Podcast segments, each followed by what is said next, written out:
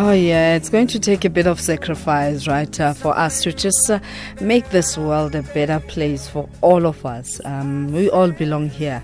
And right now, let's go all the way to Egini and uh, joining us on the line as uh, we reflect on um, this grand, exciting um, meeting of great artistic minds annually.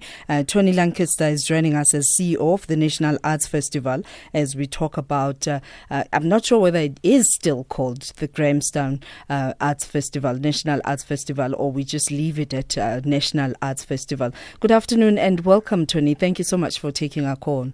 Hi there, Chrisola. Um, thanks very much for talking to me. It, it's officially it's the National Arts Festival, but it gets called all sorts of other things. I um, know. Festival, I know. Festival, I know. Festival but it's still the same thing. okay, all right. It's all it, it all talks to the same uh, thing. Let, us talk about 44 years later. It must be mm. uh, with some sense of pride that you lead um, such a historic, um, a grand, iconic uh, festival. Yeah, it is. Um, it, it's all of those things and more. And it's you know, I, often joked when I when I do this, it doesn't feel like a job at all. I'm sure. It's just such a pleasure to marshal this, and I, I feel like uh, I'm, I'm, standing uh, like an appointment at an intersection. All I do is I sort of point things and wave my arms around, and then just this magic happens around me. Um, uh, we've got an extremely dedicated and experienced team that um, have been here for years, um, and and just keep this machine moving forward. And every year it sheds its skin, it reinvents itself, and it comes up with with something new, something fresh, something innovative mm. um, that is mm. just extraordinary, and just shows the depth of talent that we have in this country um, and the depth of creativity and, and integrity that we have on the, in the arts world. But I think for me, added to that is the sense of pride that uh, people of Egini, um, people of Grahamstown, uh, you know, the pride that they take in, in hosting uh, the world as, as it descends um, in their shows. Yeah, absolutely. And we particularly we're seeing it this year. Now, uh, we know that the city is not without its challenges. Um, they've been widely reported on around, um, mm. and, and, I think a, a, lot of the small municipalities are facing similar challenges around uh, crumbling infrastructure and water and roads and so on.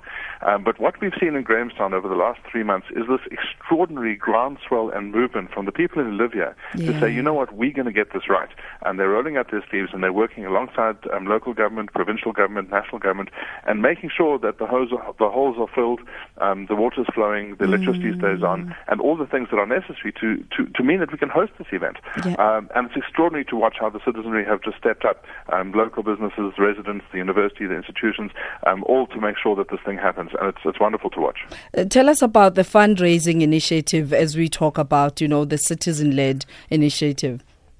Uh, yeah, so the, the, the, if you're talking specifically around the fundraising to, to get this infrastructure right, yeah, yeah. Um, Makana Revival, one of the organizations in Grahamstown um, that, that is doing a lot of work in this area, and, and they held um, a function, a fundraising function a couple of uh, nights ago, um, where they raised just over half a million rand. Wow. Um, which is money that people are dipping into their pockets in tough economic times. And it's not just about putting on a splash of paint for the festival, because mm. we live here 365 days a year. It's making sure that the roads are right 365 days a year. But I'm quite happy for the festival to be used as the trigger, as the catalyst, if you like, um, to get people moving in that direction. Um, it's the one time that the spotlight falls on our town. Um, but of course, after everyone leaves, we've got to keep living here. So That's we, it. we're going to be delighted to be living in a city that is sort of scrubbed up and clean for another year. One of the uh, challenges is, is the fact that uh, Grahamstown is a water stressed area. Uh, mm. what are some of the precautions uh, for those who are going to be traveling to uh, Grahamstown that you'd like uh, to highlight? Yeah, I think uh, like a lot of other cities, like in Cape Town and, and elsewhere mm. in the mm. country, um, it, it is an area that thankfully, um, I do think that South Africans are becoming more and more sensitive to these issues, um, and they're being a lot more careful. They're taking shorter showers. They're not washing their hair every day. All the kinds of things which two or three years ago you and I wouldn't have been having yeah, this conversation. Absolutely, it's now just taken for granted. That's the way that we, we live as South Africans.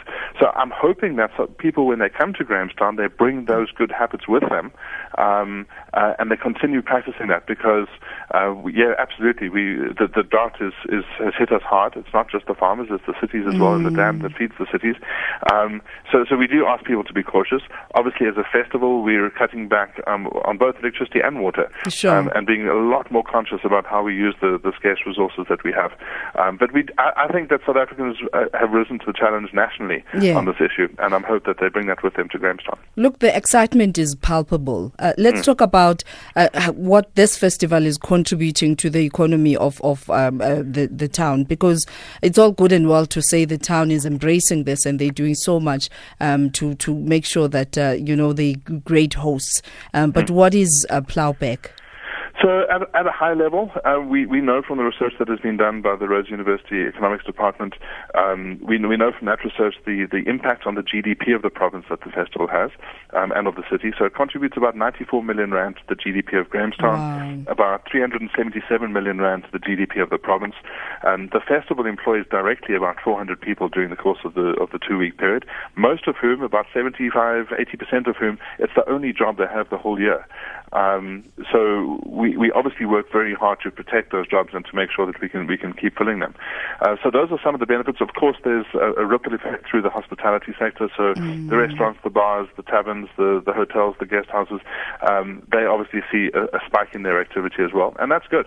Um, the fact that the arts can stimulate the economy in this way Sure. um, helps move the arts from the space of being well, it's just a party, to something meaningful in people's lives and, and a major contributor to the social economic life of, of a city and a province and, and indeed a country. Indeed, you and I have built enough excitement, and I hear someone saying, "When? When is this? When?"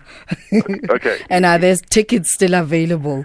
Yeah, absolutely. There's tickets available. In fact, we're very responsive to the way these things flow. And just this morning, we added um, a second performance on for Amanda Black, who's one of our headline Oh, artists this wow. year. Um, her first show is just about sold out, so we've this morning added a second performance there of, of her show. Um, so those tickets are now available as well. Um, the whole show kicks off next week Thursday, um, and it runs for 11 days. NationalArtsFestival.co.za is our website. Uh, there's a ton of amazing. It's it's jazz, as you know. It's jazz. It's um, it's dance. It's theatre. It's music.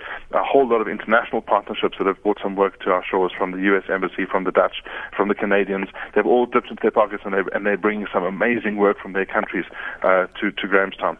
Um, this film, it, it, it, we've also got a brand new series. I could go on forever, so you must stop me when you've had and unfortunately, I have to stop you because we are going to be talking so much more about this. We're spending the whole week at the Grahamstown. Festival and uh, so looking forward to this. Thank you for inviting us, Tony, and thank you for the passion. Thank you for the leadership. And we're looking forward um, to having fun uh, whilst we inform. Excellent, Christilda. Thank you. Look forward to seeing you in Grahamstown next week. Thank you very much. I'm also looking forward to being there. That's uh, Tony Lankester, who's CEO of the National Arts Festival, as we're talking about uh, the Graham. I, I mean, they call it the Khini Festival, the people of Grahamstown. They love it uh, that much. And uh, we are going to be telling you more about this throughout the week.